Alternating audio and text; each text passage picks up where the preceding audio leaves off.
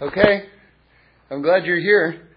I just want to start with a uh, a story that happened to me this week. Um, nothing huge, just it just kind of makes me smile. I was uh, on, uh, if you know the neighborhood, on, on on Beverly, just taking a left turn onto Pico. If you can imagine that. Anyway, it doesn't really matter, but it was a couple of cars wait for the left turn, and you know I'm just kind of sitting in my car and just want to keep my mind busy. So there's a there's a game that I sometimes play with myself where I try to guess the weather. I try to guess the, the, the exact temperature. And so I, I'm sitting in the car and I can't, you know, quite know what it is outside. So, you know, I, I lower the window and I stick my hand outside the window and, you know, with my hand up in the air and I'm, I'm kind of like feeling the air just to get a better sense of just what the exact temperature is. And I think to myself, you know, I'm always a few degrees off. I like a like a golf handicap almost. You know, let me just add three degrees, you know, just to even it out. And I'd say, you know, I think it's 71 degrees. And then I look at the dashboard and it says 71 degrees. I nailed it. It doesn't happen that often that I get the exact temperature right. And so I'm sort of happy. And then the next moment, the car in front of me, I see the guy rolls down the window and he puts out his hand just as I had and he waves. And he's waving to me and I realize it's my cousin in front of me, which I hadn't realized before, and he thought I was waving to him. he didn't, you know, so I, I, didn't have a chance to really explain to him, no, no, no, I was just feeling the air to guess the temperature. but, you know, that, that, that act, semi-bizarre practice on my part, you know, was interpreted as a hello, and quite appropriately so, since there was my cousin right there, right? So he waves back. So, you know, they're very, communication between people can be very mysterious. You know, sometimes we think we're communicating and we're not communicating. So oftentimes. And that's really one of the, kind of one of the, uh, kind of the tragedies of the human condition really is that often we think we are communicating and we're not communicating. And, and, and sometimes, even worse perhaps, but a sort of a, another aspect of it is that we don't think that we're, we don't mean to communicate something else, or we're not communicating something else, and yet that message is sometimes sent. And, and so it's, uh, it's this very, very difficult interplay. Um, the, the ability to actually express yourself and to be understood. My, my father was a psychologist. One of the reasons I think why he was such a successful therapist was because when he'd hit the key word in a sentence, he would use five different synonyms for it. He would say, you know, just to make something up, to make up an example, I, I see you're, you're, you, you, seem, you seem tired. Uh, you haven't had much sleep. You, you're exhausted. You, you, you've been drained of strength. Something like that. So so each word, which was the, the crucial word, he would use five different terms for it. And, and then wouldn't move on to the sentence till he, he, he felt as though he had really given all the different facets of, of, of what he was trying to express. And as a result, I think he was a very, very good communicator, and people really understood what he was trying to say. And um, anyway, probably the most um, probably the most tragic level of communication or the highest form of miscommunication is between us and God and between God and us. And, uh, you know, I was thinking of an example in another uh, context, but, but I don't know if you've ever had this experience. I know I have. Have you ever tried to kiss a child who doesn't want to be kissed? and, you know, it's, it's a very frustrating experience. You're like putting your arms around them and they're wrestling and they're fighting you and all you want to do is kiss them. You know, you're trying to put a kiss on them and they're, they're fighting you. And it's, it's very hard. And it seems to me like that's us and God all the time. That God wants to kiss us and we're there going, no, no, don't, you know, uh, you know, we're, we're, we're fighting him off, you know? So kiss God back. Kiss him back. You know, this is, this is an incredible world that we're in. And, but it's broken in a lot of ways. It's broken in a lot of ways. and that's not um, that's not permanent. That's that's our job. As um, as I've come to think of it, and to me this is a resonant analogy, because I, I know I've been to bad parties in my life, um, and so I'm sure you have too. So imagine you're at a bad party, and everyone's been to a bad party, at least once in their life. And you always think, you know, how come I have to be at this bad party? This party is so bad. I'm so miserable right now. And just my luck. And then, but the thing is, is a, a lot of people, that's this world. You see, a lot of people think, I'm in this world, this world is so broken, but what, what, what we don't understand is, we're in this world because it's broken. It's not our bad luck to be in a broken world. We're in a broken world in order to fix this world. In other words, that's why we're here. That, that's why the party is bad. In order for you to fix the party and make it good. That's why you're here. It's not just bad luck, bad circumstance. Oh, I could have been at that party, which would have been a good party. Right? No, you're here in order to fix it. So the brokenness of the world is simultaneously a bummer because it carries with it all sorts of torment uh, on different levels. But at the same time, though, it's an incredible investiture of, of, of power and respect and dignity that God has made you his partner in terms of rectifying and fixing everything.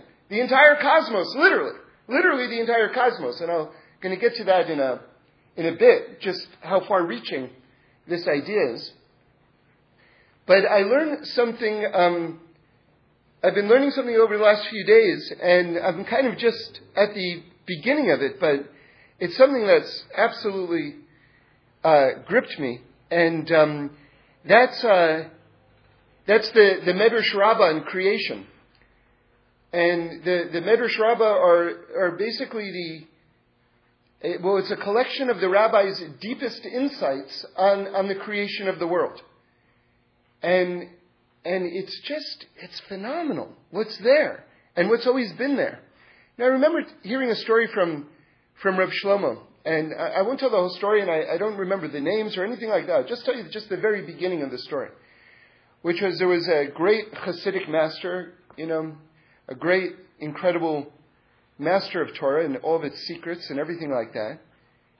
And he finds out that um, basically his, his best friend, who has another session with this with their Rebbe, with this with this holy master, has learned from his master the secrets of Techias Hameisim, resurrection of the dead, how to bring the dead back to life. And so he, you know, he goes up to the Rebbe, who he's also, you know, a favored student of his, and he says to him, how come you never taught me the, the secrets of Techias Hameisim, of resurrection of the dead? And the Rebbe said back to him, You never asked. Anyway, that's the beginning of the story.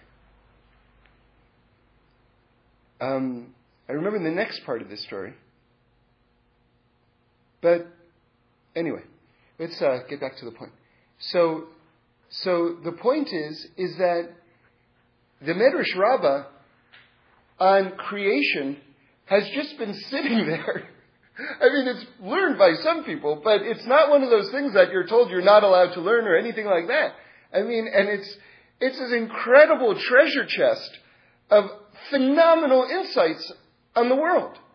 So, one of the things that, that I was looking into, because this is what kind of got me into it, um, and like I say, just to repeat, I'm just at, really at the very beginning of this, but um, there's a very interesting uh, phrase used by the Torah on the sixth day of creation, which is there's been a refrain that's been repeated um, throughout um, the beginning of, of the first several days, which is that God saw it and it was good. And God saw it and it was good, and God saw it and it was good. It, it says this several times. But on the sixth day, when after uh, God creates human beings, the only time actually, it says, and God saw it and it was very good. Tov ma'od. Ma'od means very. In fact, um, one of the interesting things, if you understand ma'od to mean very, which it does mean, if you apply that, you can apply that in kind of like maybe a, a, a semi-novel way to, um, after we say Shema, we declare God's oneness, that God is everything, the totality of all reality. And then we say, uh, V'ahavta, that you should love God with V'ahavta es Hashem Elokecha b'chol levavcha, you should love God your God with all of your heart, b'chol nafshecha, with all of your soul, right? Meaning that if the circumstances call for it, we would even die for God. U'b'chol me'odecha, and with all of our, uh, well, me'odecha is, is, would be strength, right? But it also means money, by the way. Um, interestingly, uh, just as a side point, um, as a side point, you would think that there would be orders of magnitude if you list different qualities. Usually speaking, you go up so that the last one is even greater than the previous one. So it says you should love God with all of your heart, with all of your soul, meaning to say you'd even die for God if, if the circumstances called for it. And then it says with all of your money. Right? So seemingly, seemingly money should go before death, right? So they ask, why does money go last? And they said, because many people would rather die than give up their money. That's an amazing insight into human nature that the rabbis had. Well, actually, it's in the Torah, so it's God's own insight.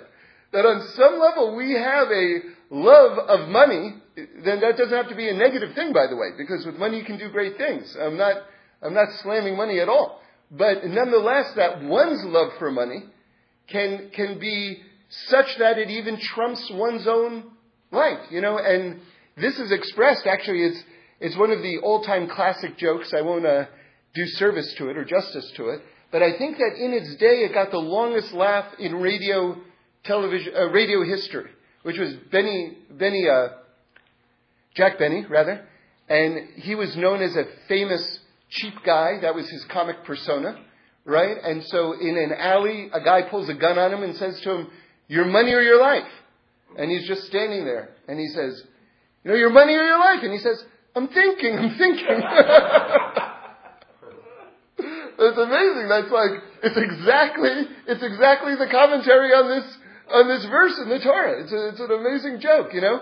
And by the way, I heard from someone who heard from someone in comedy circles who was actually knew the people who wrote that joke. And it just uh, again as an aside, what's the history of that joke? So, so it was written by a comedy team, right? And um, and what happened was one of the writers was lying on the couch, and the other writer, his partner, said to him, was, you know, they were trying to write jokes, right? And so he, one of them, as often happens in, when you write comedy as a group, someone will propose a, what's called the, the setup, right? It's like the initial part of the joke, and then you kind of brainstorm on ideas, what's the funniest payoff for the joke, the funniest punchline. So he says, he says, he comes up with a good setup, right? He says, your money or your life. And then he doesn't hear a response, you know, because they want to pitch. He doesn't hear a response. And then he says again, your money or your life. And he says, well, and the guy who was on the couch was preoccupied in his own thought, and he said back to him, I'm thinking, I'm thinking. and then the first guy said, that's it. It's, hilarious, you know? So the joke was actually written, so to speak, by accident, you know? And it was the greatest joke in, in radio history. It was known to be the, the all-time funniest joke in terms of the, the amount of laughter that it got. So, anyway. But, um, but the point is that, that, well, I've forgotten what the point is, honestly. but, very good. Thank you. Tov Ma'od. Thank you. Good for you guys. I'm, I'm uh, impressed. So another way to understand Me'odecha, I've just told you the classic understanding of it. That's the classic understanding of it. But Ma'od, as in Tov Ma'od, as in God saying it's very good, Ma'od means very. So another way, more of a homiletical way, but another way of understanding that you should love God b'chol me'odecha would be with all of your very. Meaning with all of your ma'od, meaning to say with all of your heart, with all of your passion, you should love God. And that would be another way of understanding this escalating, um, you know, ladder of attachment to God. So with all of your ma'od, with all of your veriness, so to speak. Um, so, so the rabbis give many fascinating explanations of what this word very means and why it's on the sixth day. One of the things, and it's, it's, it's deep and it's, it's, there's, there's a lot here, but I'm just going to give you just a couple of highlights. One of the interesting things about the word ma'od is it's actually the same letters, the exact same letters as the word Adam, which means a human being. And of course, the human being is created that same day, the sixth day, that God says it was very good. So ma'od is the exact same letters as Adam. The word very is the word is the exact same word as a human being. Ma'od and Adam. So, so there are different ways to understand that. So the most direct thing the Medrash Rabbah says is that um, that that human beings are very good. That everything, all the work of creation was good, but the human being is very good. Meaning to say that this was the purpose of creation. This is the climax, so to speak, of creation, is the creation of the human being. And so we can do quite a bit. Now, very is interpreted as it goes on in different ways. And um, this is not from the Medrash Rabbah right now, but in terms of understanding our own our own nature. See, it's interesting that the word for human being and very are, are the same. Because one of the difficulties of being alive, so to speak, of being a human being, of being this very, right? We're, we're all veries, quote unquote, is calibrating what the proper response to a situation is. See, a lot of times we, we miss the mark. And the word chet which is translated, unfortunately, in English as sin, because that has all sorts of connotations. Chet actually means to miss, right? And in, I learned from Rabbi David Aaron that, that in, in, in, in modern Israel, um, that if you, you know, soccer is very big. If you shoot for the goal and you miss, everyone yells out the word chet. So, so that's, in English, is sin, but in, in Hebrew means you were off the mark. So that's, that's, that, that's what it is. Like, for instance, if someone, if someone does something that's not sort of in, in harmony with, with the universe, with, with God's will, with the, with the Torah, basically what they've done is they've done a little too much or they've done a little too little. They've missed.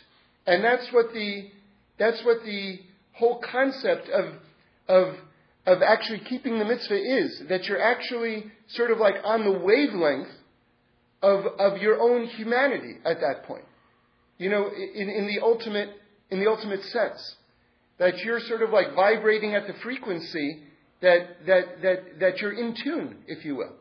You know, if you think of it from the musical standpoint, we're all musical notes also, right? Because we're all letters in the Torah, and each letter has a musical note associated with it. So to be in tune means that you are modulating your ma'od, your very, to the proper frequency, right? Like for instance, you know, if you sort of like, if you're married and you're too friendly, that's ma'od in a wrong way, right?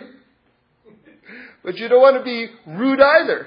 So, you know, so you modulate, you know, everything is modulation. But it, it's, it's, it's not so easy to do because, and this is part of the, what I was saying, it ties into part of the difficulty of actually communicating. Because sometimes you have great feelings inside of you and you don't know how to express them at all and you can't even express them. You know? I, uh, I, I, I, I wanted to, uh, well, it's too long a story. So let me get further into this notion of Tov Ma'od. So the actual discussion of Tov Ma'od actually begins with a beautiful thing because they're going to start to talk about things about creation, like basically secrets of creation, right? But the, the chapter that, that, that begins this discussion, um, Antov Ma'od, begins like this. It says, And God saw all that he had made, and behold, it was very good, right? Vayer Elokim Escho Asher Asa V'gomar. So it says that Rabbi Levi began his expo- exposition, this, his explanation of this, and he quotes something from Mishle, from uh, Shlomo Melech, King Solomon, right? The wisest of people. So it says Proverbs 25 2. Okay, if you want to look it up. And it says, It is the glory of God to conceal a matter, and the glory of a king to examine a matter. So what does that mean, and how is he applying it? So, so the glory of God is that he hides certain things and that there's certain things which are beyond the human being's ability to comprehend. Because remember, as, as expansive and as amazing as we are as human beings, as creations of God, God puts a part of Himself inside of us. We've got this godly soul. As amazing as we are, relative to God, we're very finite. Because God is the ultimate and infinite. So we're finite relative to God. So part of the greatness of God, part of the glory of God, is that He's able to conceal a matter. Meaning to say there's certain things we're never going to understand. Right? But, it says, it continues, it's the glory of a king to examine a matter. And on some level, all of us are called kings. Okay? And so what a king is able to do is to find out the truth. Right? A king, nothing, if the king wants something, the king gets it. Okay? So, so interestingly, the way Rabbi Levi explains this, um, and you see this tension that's about to be, I'm about to explain, this tension is very, very Jewish, what I'm, what I'm going to tell you right now. And so, and it's very emblematic of really all Torah study and, and understanding the truth, which is from the sixth day on, meaning from the creation of human beings on, we're allowed to investigate a matter. In other words, we can, it's the glory of a king to investigate, to find out, right? But we have to understand before human beings were created, meaning to say the initial moments of the creation of the universe and how everything formed, right? That's the glory of God to conceal. So, in other words, on the one hand, we have to understand that we have an obligation, and it's our honor even, to investigate reality, but we also have to understand that there's certain things that we're never going to know. And that Tov Ma'od, the sixth day, the creation of the human being, creates that dividing line between what's possible to know and what is ultimately concealed by God as an aspect of His infinite glory. Okay. So now, that's step one. Step two is we look into the origins of creation anyway. And that's what I'm saying is this very sort of Jewish tension. Is this recognition that we can't fully fathom, and we say that before we begin the study, we have to absolutely understand that we're never going to fully understand it. And that's, that's got to be the premise of our, our investigation. And that we accept God, we accept His Torah, and that's what it is. And we can't know, and now let's try our best to know. Now that we know that we can't know, let's put all of our energy into knowing. And again, so, and, and, and we will derive amazing things.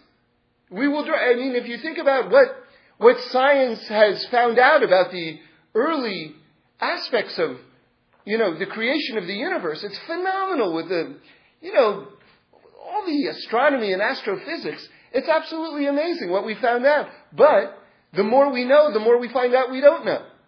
I mean, I'm, I'm going to use these terms loosely, but, you know, this whole idea of, and maybe these are two completely separate things, so forgive me, it's a little bit inexact what I'm about to tell you, but it's more accurate than not. We've got this concept of dark energy or dark matter, and those might be two different things, but forgive me. Anyway, nonetheless, we don't really know what it is, and we seem to think that it's over 90% of the universe. So, so while we're, while we're finding out amazing things, there's also like amazing things, amazing amounts of things that we absolutely don't know. So, so anyway, and it's that balance. It's that balance. And, you know, the, the way I've been thinking about it, I, I don't know if I shared this with you or not, is you see, it's like um, when, when, when I was growing up, we had this, um, we had this game called Time Bomb, right? And it was a toy. It was like a plastic uh, black ball, right? And it said Time Bomb on it. And then there was a red, like, top to it that you turn, and then it would tick, tick, tick, tick, tick, tick, tick. And it was basically a game of hot potato. And you'd throw it back and forth, back and forth, back and forth, and you never knew when it was going to go off, and whoever had it when it went pop, right, then they're out. And it was actually a very exciting game. And this is actually, I think, a, a good way of understanding us and God. You know, in, in, in, in a lot of different ways. Which is, and there are different applications of it, knowing and not knowing, faith and effort. So let's put it in those two paradigms for, for the moment. Which is, on the one hand, we have to say, God, you run absolutely everything, and everything is in your power. I want this certain thing. Okay? So, so to speak, we throw the time bomb to God, and God says, fantastic, now you do the effort. And he throws it back to us. And then we do some effort, but God forbid we should think that, you know what, I'm really running the show. So in the context of doing effort, I then have to, bless you, I then have to re-acknowledge amidst my effort, God, you're the one who does everything. And then we throw it back to God. And God says, absolutely, absolutely, I do everything. You know, now the ball's back in your court. And he throws it back to us. And so even amidst our effort, we have to remind ourselves that it's God who's doing everything, but then we have to rededicate ourselves to actually doing it again. And so it goes back and forth and back and forth. And the one who, the, if you don't throw the, the time bomb, then it goes off. You know, you're out. What do I mean by that? So if ultimately you hold on to it amidst doing your effort, or just in terms of just believing, and you cease to do effort, then it goes off. Because it has to be this constant interplay of direct effort, total belief, and then a refreshing of total belief within your effort. So let me put it another way. There's this same interplay, the same game of time bomb that goes on between understanding that we're absolutely never going to know and the imperative to absolutely not stop asking questions and dedicate ourselves to absolutely knowing. You know, so we can't stop learning. So we can't ultimately just throw up our hands and go, ah, I'm never going to know, whatever it is. No, we have to keep on learning. But amidst our learning, we can't think, oh, now I know. Now I know. So back and forth, back and forth, back and forth, back and forth. So this is expressed, this duality, this tension, if you will, is expressed in terms of Rabbi Levi's explanation of the word, it's very good. Meaning to say it's the glory of God to conceal a matter, it's the glory of a king, right, to uncover the truth. So with that in mind, acknowledging that there are certain things that we can never know, we now go further into the mysteries. Okay? Now, I saw one thing that I, I really, I really loved, and I want to share that, which is on this word, vayechulu. Now, vayechulu is, is a very big word in the Torah. It's the um, it's the first word of the seventh day of creation. So, in other words, this is now introducing the finishing of the world. So, it's a very important word because it's at this point that Shabbos kicks in, which is, which is it says, God worked on the first six days and rested on the seventh. And yet, it's very mysterious what happened on the seventh day. Because seemingly, the seventh day is all the work was already done. And yet, the seventh day is part of the totality of creation.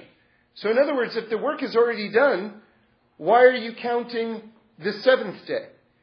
So, so this is a great source of discussion in all of all the sages have all poured their minds into understanding what actually happened on the seventh day. So, one of the explanations is that God did create something on the seventh day. He created rest. And that that was a creation in and of itself. Okay? That's, that's a very interesting idea. Another idea is that um, on, on the seventh day, God implanted creation with a soul. That creation itself, that's what Shabbos is. It's actually, it's the soul of creation. So, there are all sorts of interesting ideas of what happened on the seventh day exactly. But, it begins with this word, vayachulu. And it's translated as, as completed. And God completed his work. And when you make Kiddush Friday night, you raise the Kiddush cup, and the first thing that you say is, Vayachulu. You, you, you repeat this passage. So this passage has, you know, we're dealing with this word Vayachulu all the time, really. On a weekly basis, we're dealing with this word. So it's, it's, it's interesting to investigate it a little bit deeper, and I'm going to bring you something from the Medrash Rabbah now from it, which is a little bit scary, actually. It's a little bit scary, but it's very honest. So, you know, let's just go for it. So, uh, hmm, what happened here? So, uh, well, I just had the page. I wanted to quote you the exact uh, Hebrew, but um, I'll just uh, quote you the English instead. So, so uh, it's translated as uh, uh, Vayakalu, I think I'm saying the word right there, but it actually means to destroy. So this is, oh, well, it's very different from finishing up, isn't it? To destroy? What's going on? And they say, well, you know, the rabbis say something very interesting slash alarming that there was a real negative impact on creation itself and on the cosmos. And I'll go into this a little bit more. On the cosmos themselves from us eating from the Eitz Hadas, from the tree of knowledge. And that actually put a, a level of destruction into the world. And that's what's being referenced by Vayechulu. That God completed, but it also means destroyed. And what do they mean by that exactly? Now listen to this, because this is something that I think that we can all relate to. You see, after we ate from the tree of knowledge, we left the Garden of Eden.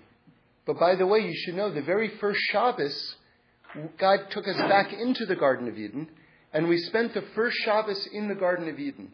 That's, that's important to know, okay? And then it was only after Shabbos that we really started living outside of the Garden of Eden. And from that, you understand that even amidst exile, because we had already been, so to speak, kicked out of the Garden of Eden, and then were brought back into the Garden of Eden for Shabbos, that even to this day, Shabbos is an aspect of the Garden of Eden.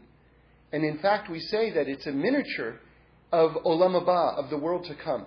Because if you think about it, just on a very basic level, besides the tremendous light that Shabbos, that the, the fabric of the day is invested with even more light than the other days of the week. There is this heavenly aspect to Shabbos.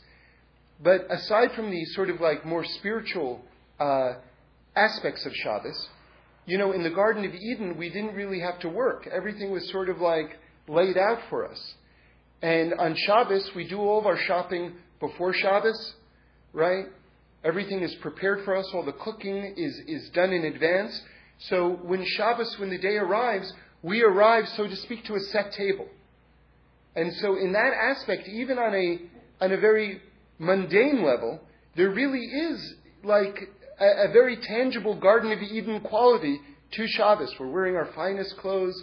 We don't work. We're not answering the phone. We're not, we're not involved in the mundane aspects of life, which really is a bit of a paradise, you know? It is, in, in a very real way.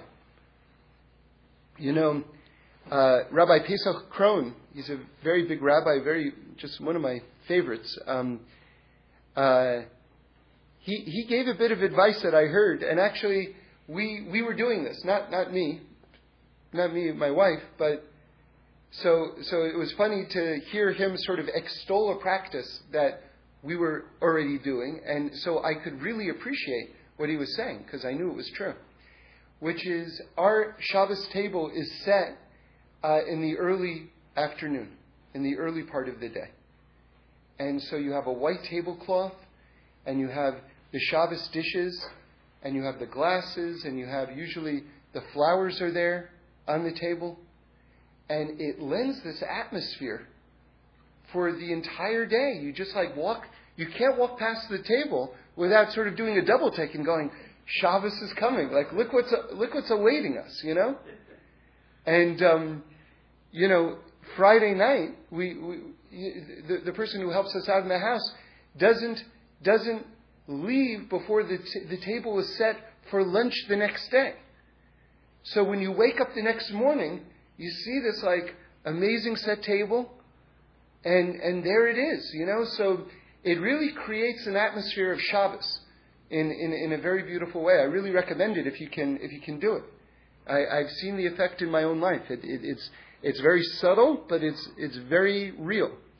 Um, so anyway, so anyway, even after we were kicked out of the Garden of Eden, which symbolizes, which is the essence of exile, we went back in for that first Shabbos. And to this day, when Shabbos comes, we're back in the Garden of Eden.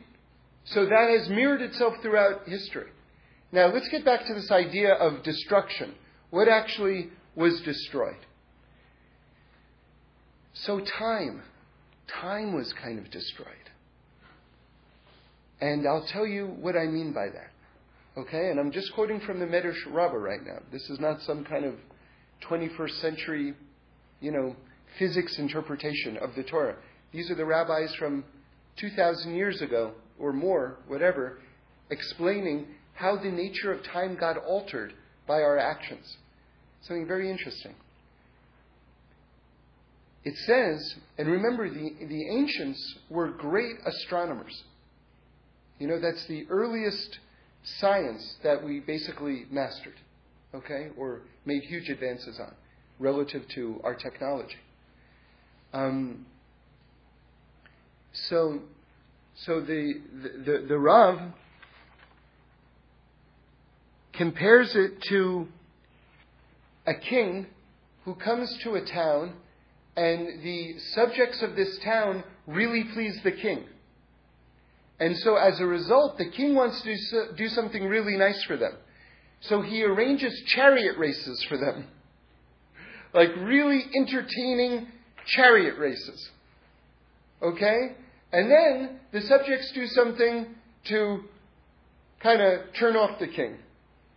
And so he still has chariot races, but they're not as good anymore.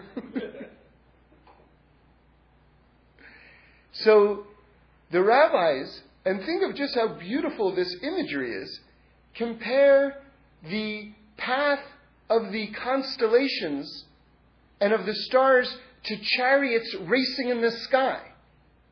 Amazing parallel, right? And it says that when we found favor with the king, meaning to say, before we ate from the tree of knowledge, the chariots, the solar system, time itself was zipping by.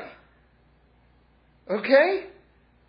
And then after we ate, the chariot race, there were still chariot races, right? The solar system is still working, but it's going much more slowly. And less entertainingly.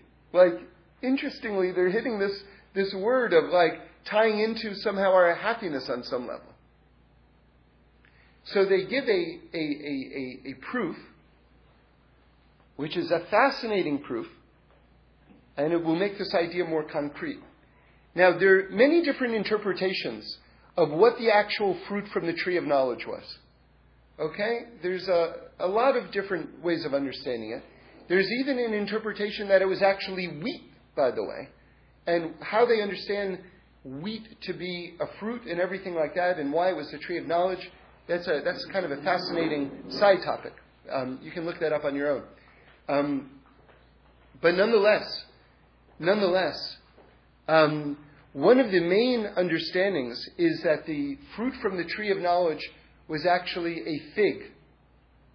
And probably the, the Rashi brings this, the, the argument for saying that it was a, a fig tree is that when Adam and Chava, when Adam and Eve covered themselves, when they realized they were naked and had this degree of self consciousness that they didn't have before, it says that they covered themselves with a fig leaf. Well, where are you getting the fig leaf from if not from a fig tree? Do you understand? So, just through simple deduction, it must have been a fig tree. That must have been the fruit. Okay? That's, that's, that's one understanding. Okay? But let's go with that. Okay? So they say that there's a certain type of fig, a white fig, it says, that it actually takes, this fruit actually takes three years to ripen. And now, let's, um, let's fully understand the implications of that, that this, that this fig takes three years to ripen, okay? So let's go back a little bit. Uh, Adam has been created. And the first moments of the first person are so beautiful, so beautiful and instructive in terms of what God's relationship to us is. Okay? So we have to put ourselves in Adam's. Well, he wasn't wearing shoes, but. right? Into. Imagine yourself to be Adam at this moment, okay? Now, everyone imagines the Garden of Eden as like, I don't know, like Hawaii or something. Like it was just lush and beautiful and just greenery everywhere. Not the case. Not the case. Okay? I don't know what was there. And it may have been barren. It may have been barren. Okay? Uh, in fact, I've been looking for a source to support that it was barren. And it, this seems to be it. This is the most concrete thing that I found that it was barren in the, in the Garden of Eden. Okay?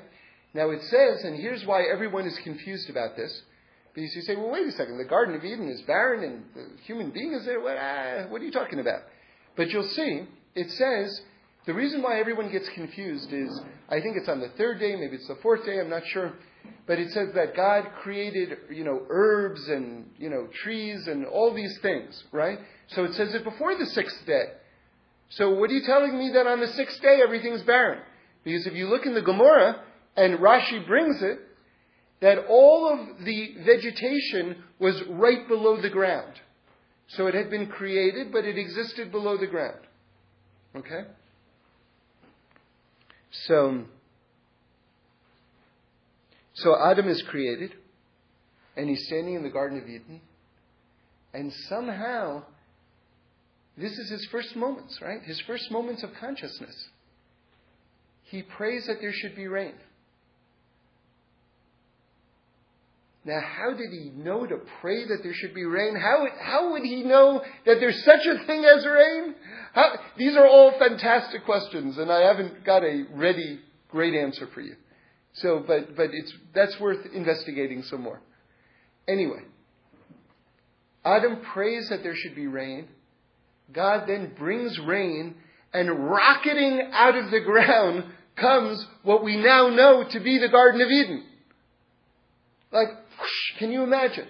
So, in other words, in other words, let's just look for our own lives, for our own lives, understanding our own. Because look, you know, first impression. What do they say in the business world? You don't have a, you never have a second chance to make a first impression, right? We all know just from our own lives the importance of a good first impression. Okay? So don't you think God knows? who created, who created first impressions except God? So don't you think God wants to make a good first impression with the first human being that He's created as an act of love? So how does God introduce Himself? First, there's a perceived lack. Right? Because he, Adam is praying. I mean, this is my interpretation.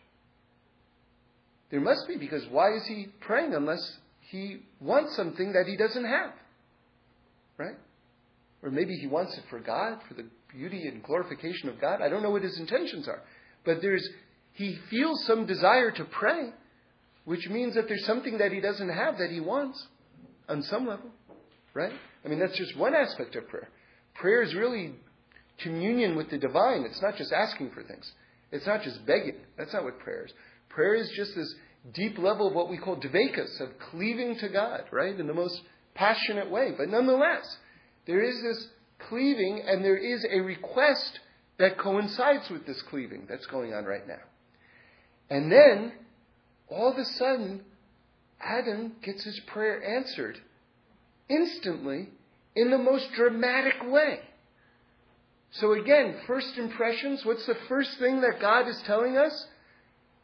I reach out to me, I hear your prayers, and I respond to them. I mean, can you imagine a more empowering moment than let there be rain, and all of a sudden the rain comes and you see the results of your prayers in front of you that moment. And it's the Garden of Eden, right? This isn't the Bronx that springs up, you know? Yeah, this is the, you know, it's good. It's really good. So, so anyway, so this tree, this fig tree, takes three years for its for its fruit to ripen, and yet you see, bang, the tree comes up, and there's the ripened fruit. So as a result, you see that the nature of time is going incredibly fast. And if you wanted to be really scientific about it, you could maybe make a calculation of how long you imagine that prayer was versus three years. In other words, perhaps, perhaps, I'm just speculating right now, you, there's a correlation between several seconds equaling three years to be made. So you see, and maybe that's another way of understanding the age of Adam. It's certainly 1000% a way of understanding why we can understand absolutely in a Torah context that the world is billions of years old. Remember, the counting of the Jewish calendar, when it says it's 5772, 5,772 years old, that is not the age of the universe. No one, not even the most, you know, ultra orthodox whatever rabbi is going to tell you that we say that that's the age of the universe. That because time started when human beings were born. Okay? Now you can have your own questions about that, and that's fine. But nonetheless, the age of the universe itself is billions of years old. And there's no contradiction in terms of a Torah understanding for that. And here we see a basis of it from the Medrash that the stars were zipping around like chariot races, like really entertaining chariot races. Now, what happens once we eat from the tree? Time slows down. Time slows down. Things take longer. And that's an aspect of exile. That's an aspect of exile. Is this notion, and we've all felt it in our lives. Why is it taking so long? Why is it so hard? Why? And by the way, this is totally tied in with livelihood and money, because it says one of the one of the things that that that results from our eating from the tree is it says that we'll make our living by the sweat of our brow, meaning to say this thing where there was just a prayer and the tree comes up with the fruit and it's like bang.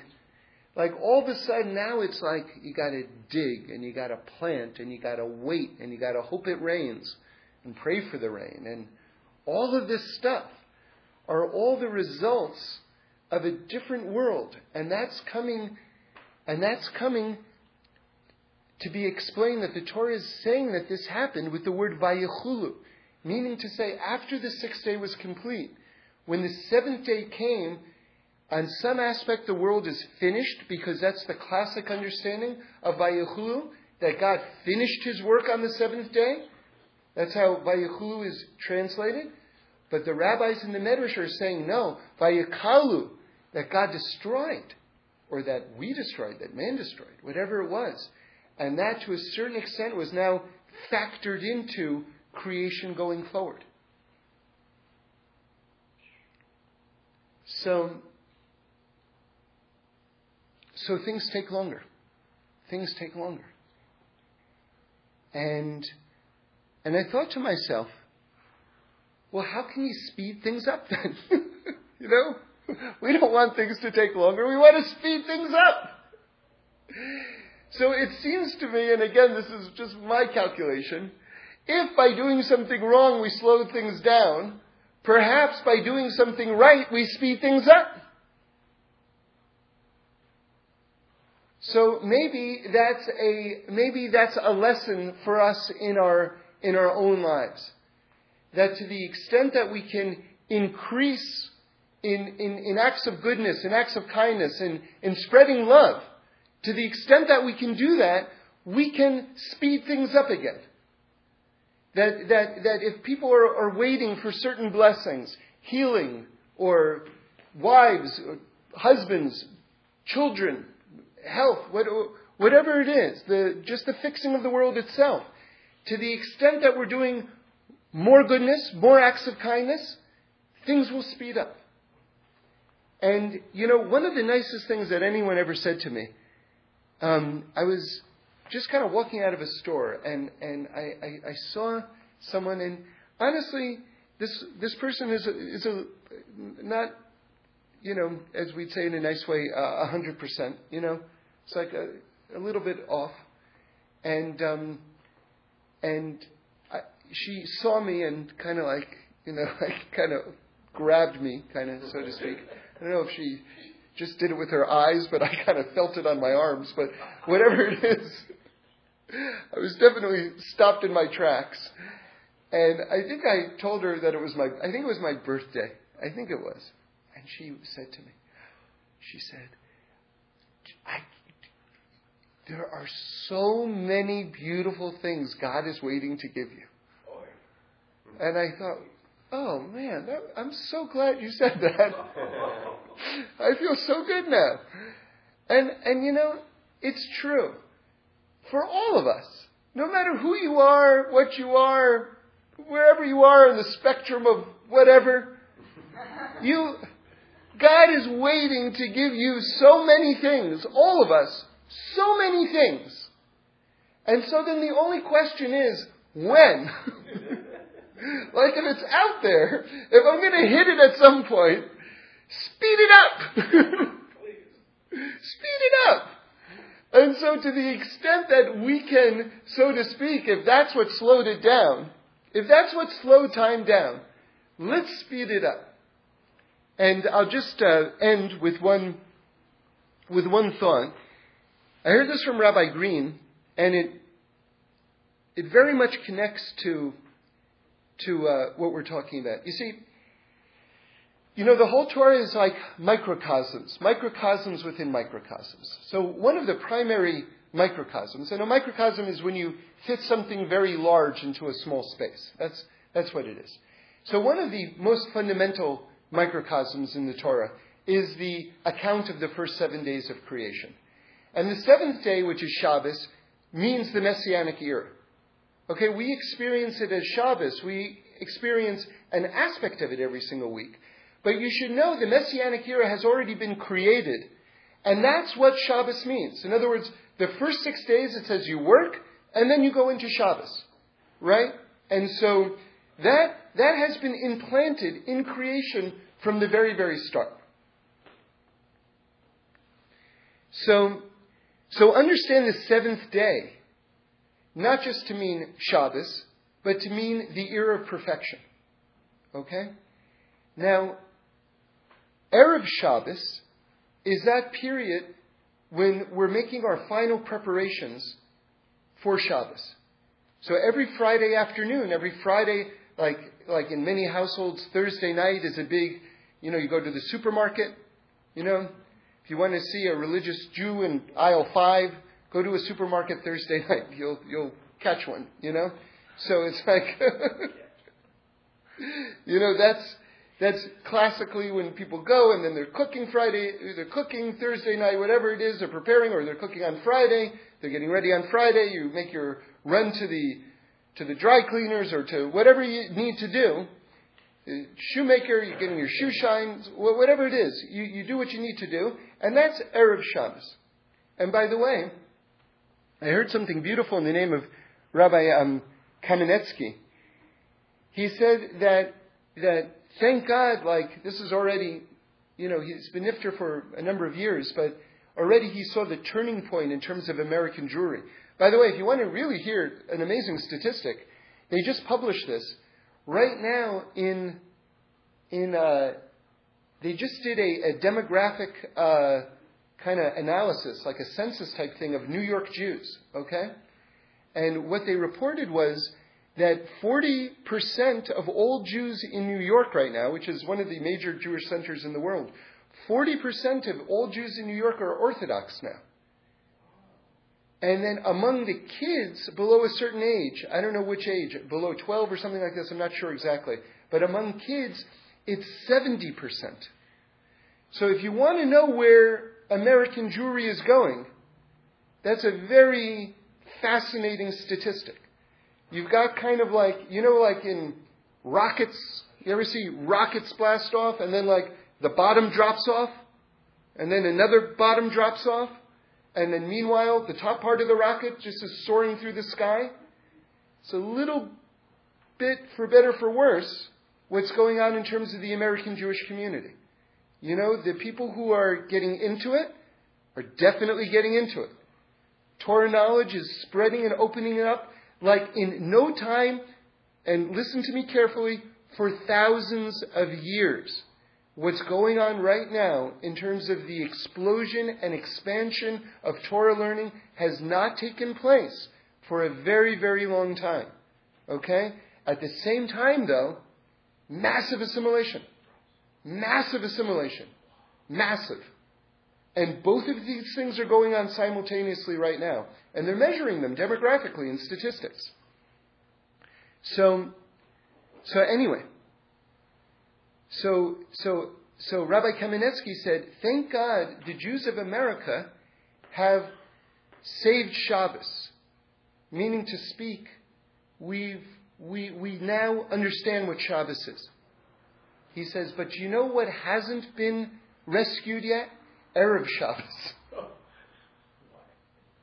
And I, am paraphrasing what he said. I don't know what his exact words were. But there's this concept which we had in like Europe, for instance, and I'm sure other places in the world as well, which is the concept of Erev Shabbos, which is the idea that Shabbos is coming. You know, so the preparations that take place and this sense of longing and in Yira even that Shabbos is approaching. That that that that quite, hasn't quite happened yet. And I'll, I'll tell you, give you a, a, little bit of something in my own life. I've told you this story before, but just to kind of to, to give it to you. If you remember, um, I shared with you uh, when I found the sort of like the secret matzah factory in the in the forest in the Catskills. I'm using the word secret loosely, but you know, you know, there weren't any signs matzahs being baked over here, you know, in the middle of the woods, and I just kind of was driving looking for a mikveh, and I found this building where they were making matzahs right before Shabbos. They were the Vishnitzer Hasidim, right? And um, I was able to get these matzahs being baked right before Yontif, right before Pesach, which are really special. It's, it's holy, you know. And uh, every year I've been able to get these matzahs, you know, right beforehand, which is very special. It really adds to the seder and everything. Anyway, um, the way the Hasidim bake these matzahs is they get in their finest clothing. So you can imagine if you're on an assembly line dealing with flour and you've got like a long black, beautiful silk garment, you don't want to be dealing with flour, right? So they've got their, their and they're, they're wearing their streimelach, their fur hats, and they've got their long black and you know dressed to the nines, you know, and and making matzah that way because that's part of the glory of making the matzah is that you're, you know, you, you really are treating it with a, a regal, a regal, you know, attitude. Okay. So anyway, I was driving one of those guys back, and I'm, I don't know what I was wearing, but I can bet it was t-shirts, uh, uh, a t-shirt and jeans, you know. And I'm picking up the the matzah, and the guy says to me very gently, he wasn't being obnoxious or sarcastic at all. He he asked me where I was from, and I told him Los Angeles, and he said, "Oh, you don't have erev Pesach there, do you?" now that's kind of a funny. That, that, that's a that's a funny thing to say because erev Pesach, just to translate it, just means the time period, the eve of Pesach, or the time period before the holiday kicks in. So it's almost like saying, "Oh, you, oh, you're from Los Angeles. You don't have 3 p.m. there, do you?" well, what do you mean? Of, of course we have 3 p.m. in Los Angeles. What are you talking about? But what he was talking about was this atmosphere, was this this this ritual of baking matzahs right before the holiday, like on all everything that accompanies it. That's really erev Pesach. Like they don't enter into the holiday before they go through this process of erev Pesach, of the moments before Pesach, and that's a whole different mindset. It's a different way of life. So there is another way of life which is called erev Shabbos, right? And Erev Shabbos is like not just that you walk into Shabbos, but the but the moments before Shabbos, the hours before Shabbos. I know a, a rabbi who said now who said that you know what before Shabbos I've taken a nap because I want to be rested for Shabbos. Right? I don't want to be tired on Shabbos. And I sit down at a table, at a set table, and I have a glass of tea before I go to shul. Now, most houses, just so you don't get depressed, are mad scrambles filled with choruses of yelling. what do you mean you didn't go to the dry cleaners? What am I supposed to wear? You know, so now I read, I think it may have been Rabbi Nachman, I'm not sure, that, that this is a known thing throughout Jewish history, that there are fights before Shabbos. And the reason why is because we say, listen, we say, Shabbat Shalom, which means, you know, it's a blessing of peace on Shabbos. Shalom means peace, right? So, because this, this um, level, this spiritual gift of peace is coming down, remember, all spirituality has laws of physics attached to it. There's always, at all times, and at every spiritual level that a person encounters, there will always be an equal and opposite spiritual force to counteract what's going on. Always. So therefore, since peace is about to enter into the world, so the Yetzer Hara, so to speak, drums up argumentation beforehand. And that's normal and natural. And you just have to be aware of it. Because basically, once you know this secret, you will be able to not accept the invitation to argue which will always be offered to you before Shabbos. Don't engage in the fight. It's a trap. It's a trick. It's a trap and a trick. Just understand that that's just part of the fabric of the cosmos, if you will. That, that there will be an opportunity. You are cordially invited to argue with your wife or your husband. You know, please engage in this discourse. So the, it's just trying to ruin Shabbos. That's all that's going on. So you just, once you're aware of that, you'll avoid it, okay? Anyway, I'm still getting to the point that Rabbi Green said, which is this awesome point. So now that we understand what Erev Shabbos is, so, and now that we understand that the seventh day, right, really means the Messianic era, okay? It means Shabbos, but it also means the era of perfection, which is destined for the world, which has already been created, which has been implanted within the world. Okay? Now that we know that, what is exile? What is exile? And so Rabbi Green said, what God is doing, what all human history is, since the moment that we left the Garden of Eden, is God is extending Erev Shabbos. So, in other words, on a very, very, very deep level, we're still within the sixth day of creation. And what God keeps on doing, and this is on some level perhaps what the Medrash is hinting at when it's talking about the slowing down of time. Right? This is getting deep now, if you think about it. The slowing down of time is that God is extending the moments of the sixth day before the seventh day kicks in. And that's what these last several thousand years have been. It's all, we're all within the final hours. And now, with this in mind, you can understand the teaching that Mashiach can come at any moment. Once we get it together, bang, we're in the seventh day. You understand? That's why it can come any moment. And that all of history, all the situations that we deal with in our own lives, all the challenges, all the problems, all the opportunities, all these things are just to get it right. God is giving us chance after chance after chance just to get it right on an individual level, on a family level, on a parent to child level, on a husband to wife level, on a society, community, neighborhood level, on a national level, on a world level. There are a lot of different agendas. And if we can just kind of get it in sync, boom, it happens, right? So,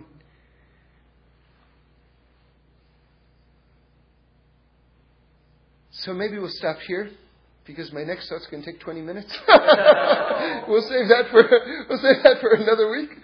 Um, but anyway, uh, just God should just bless us.